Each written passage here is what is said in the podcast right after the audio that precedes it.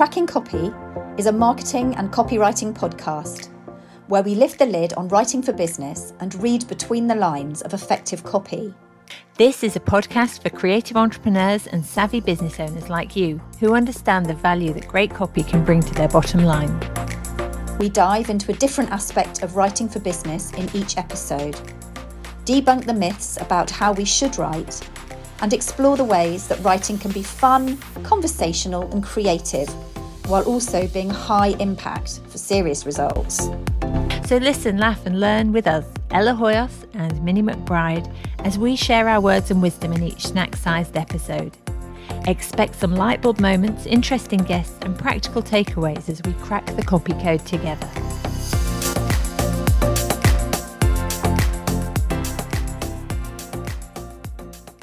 So today on Cracking Copy, I am delighted to welcome Sami Miles to the room. Sami is a former comedian, a stand-up comedian who has turned copywriter, and she's putting all the great skills that she learned on the comedy circuit into her work. I'm a subscriber to Sami's email list, and I've bought different products from Sami in the past. And I can say that she writes really lovely, humorous, personality fueled copy. And it's a real inspiration to me as a copywriter, um, especially because I don't consider myself to be very funny. And I sometimes feel like I can be a bit serious. So I want to learn from Sami today uh, how to lighten up and how to inject a little bit more humor into what we write. So welcome, Sami. Thank you for that lovely intro. Yeah, it's nice to be here. So tell me what brought you to comedy?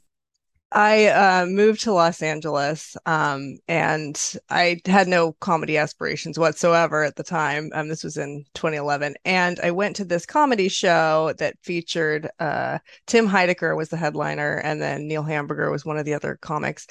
But I was introduced that night to this comic named Brody Stevens. Um, sadly, he's passed away at this point, but he um, had this crazy manic energy, and he was like drumming through the audience and I was like literally scared of him because I didn't know what was going on. But um, during his set, he kept mentioning this class that he took, how he broke into comedy was at the comedy store with Sandy Seashore.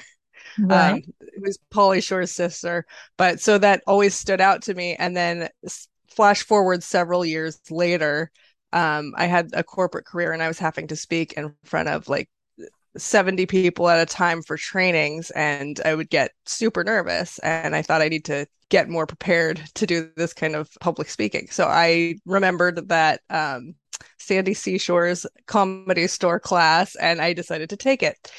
And uh, the very first day, they she kind of pushed us up on stage. I didn't think, I thought we would just be learning about comedy or something, but no, she just pushed us right up there and I had to like do like talk for three minutes in front of these people, nothing prepared. And I went home crying that day. But the next time, because I dropped some money on this class, so I wasn't going to just give up. Next class, I popped a Xanax. I got up on stage, and like while the other people were doing their sets, I was writing things down. And then I got up on stage and then I killed it. And mm-hmm. then from then on, I was just I was just totally into the adrenaline rush of doing stand up sets. And yeah. um, from that showcase at the end of that class, I ended up uh, getting getting scouted and then booked at like all the clubs over LA. And so it just continued. It just like had a natural evolution. Yeah, that's amazing. That's amazing that you had to, you know, get your brave pants on, if you like, and oh, yeah. get up on stage and just do it, improvise, spontaneous, and actually and actually get quite quite hooked on that um, enough to want to do it again, even though it was painful that first time. Um, oh yeah, no, it's like the adrenaline just takes over, and then it's once it's over, it just it just feels like the best thing ever. Yeah, I guess you get a big dopamine, a big dopamine hit or euphoria rush that, especially if you get a few laughs. I mean, that must be an amazing feeling. Oh yeah, the laughs are addictive. Yeah, and I'm right in thinking that you know you've done comedy shows in Hollywood, and um, you know that just to me that is that is great that is brilliant you know that is like the pinnacle of a of a, a career in america so fantastic but how then you know from doing that um, in that corporate world injected a bit more humor into what you had to do at work and doing the stand-up show. How did that transition to be who you are today as a copywriter? Well, so I always kind of thought of comedy as like kind of a creative outlet that I did outside of you know corporate America. But then once um, I decided corporate America was no longer for me, comedy was also not an option as far as like something that will make money. Mm-hmm. but as you know, copywriting is a lot more lucrative. Um, so it kind of made sense as far as there's a lot of overlap with uh, the writing skill sets that are required for both things. Um, so it just kind of evolved in that way. Um, and yeah, I wasn't going to go into comedy because they have like super late nights and you have to like go on tours. And I was so much of a rebel that a rock rock and roll style life did not work out for me. Yeah, sure. But from what I know about you, Sami, you have young children as well at home, and being a being a mum like I am as well, and you know, certain careers just don't work um, when you've got young children at home, and I guess that's one of them. Um, but what parallels can you draw between uh, copywriting and comedy? So there's actually a lot. Um, in in copy, there's calls to action, which basically means do this thing. And then you're the the reader is expected to do that thing. And if you've made all the words that come before that point compelling enough, then the person's going to do it. And similarly in comedy, there's just one call to action, which is just to laugh, but you mm-hmm. don't stick that. Um, you have to set it up. And so all the words that come before that punchline are, they have to make them laugh, right? Yeah, uh, sure. And then uh, what underlies the punchline is either like an element of surprise or recognition um, so you get that unconscious laugh of recognition.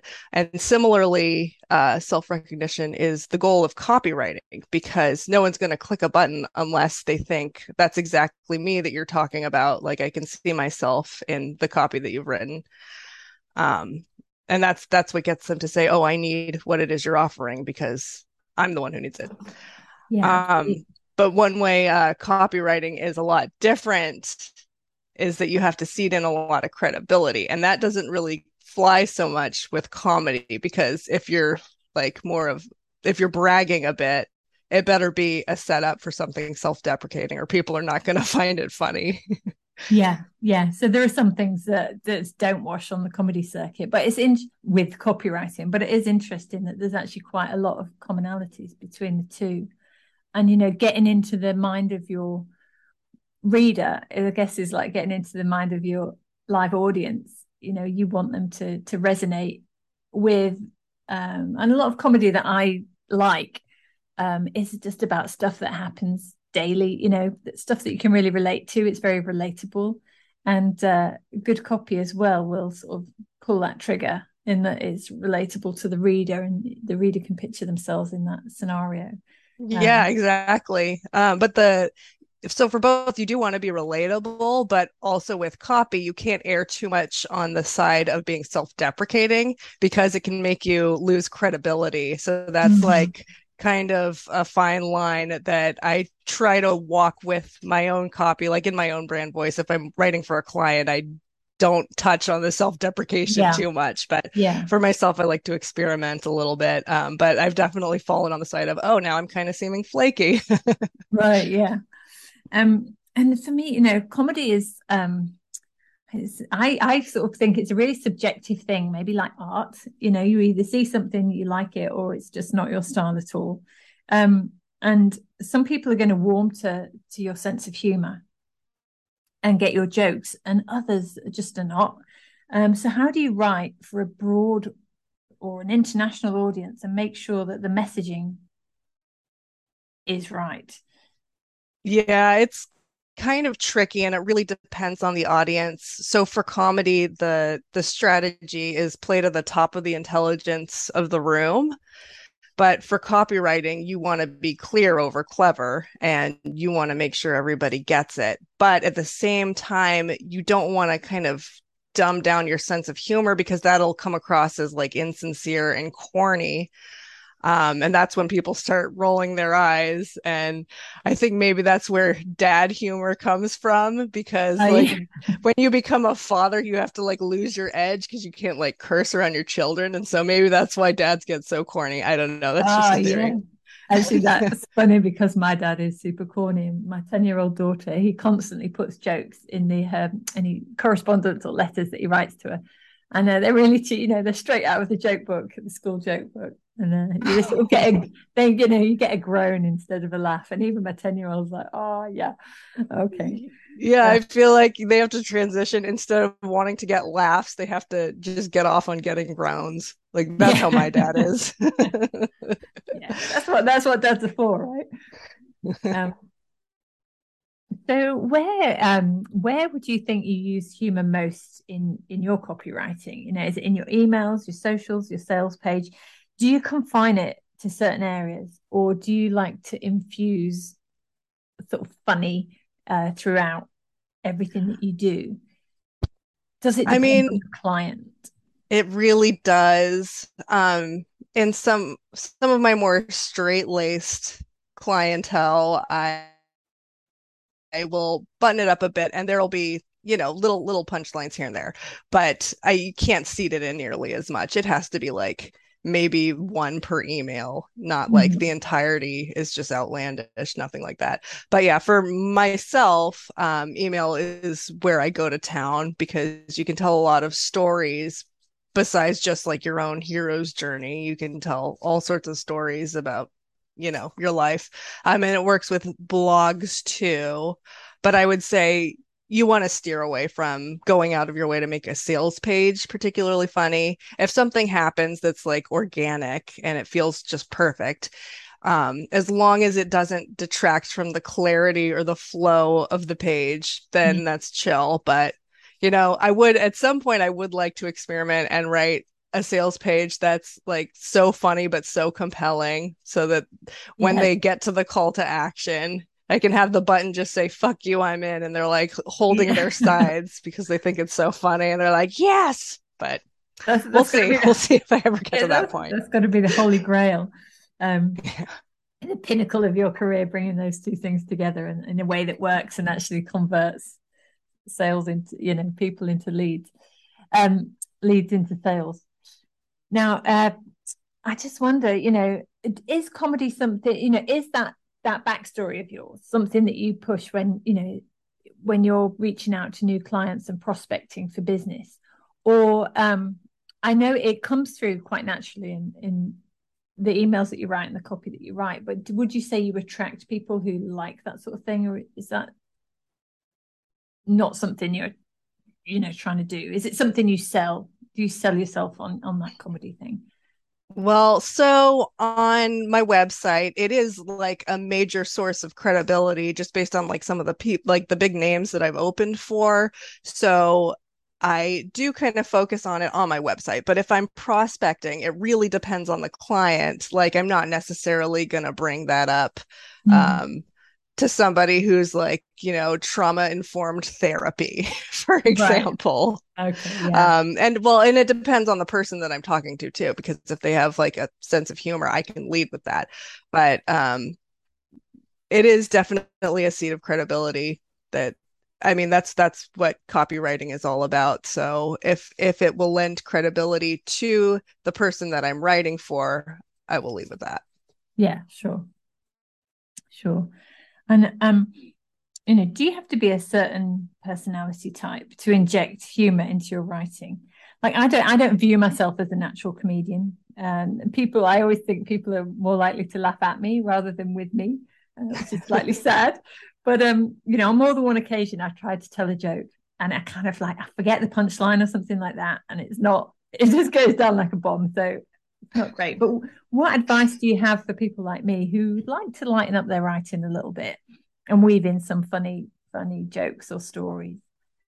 Well, I really think that there's no particular type of personality that lends itself better to to humor as far as like um just being self-aware and speaking to those things like if you forget a punchline you can make that in and of itself funny uh, based on how you deal with it but yeah, even people that are extremely dull and like monotone, um, just seeding in like self awareness that turns into like self aware irony um, can make something funny. One time I went to a comedy workshop, and the first exercise they had us do as an icebreaker was to say what our name was, what we did for a living, and what our pet peeves were.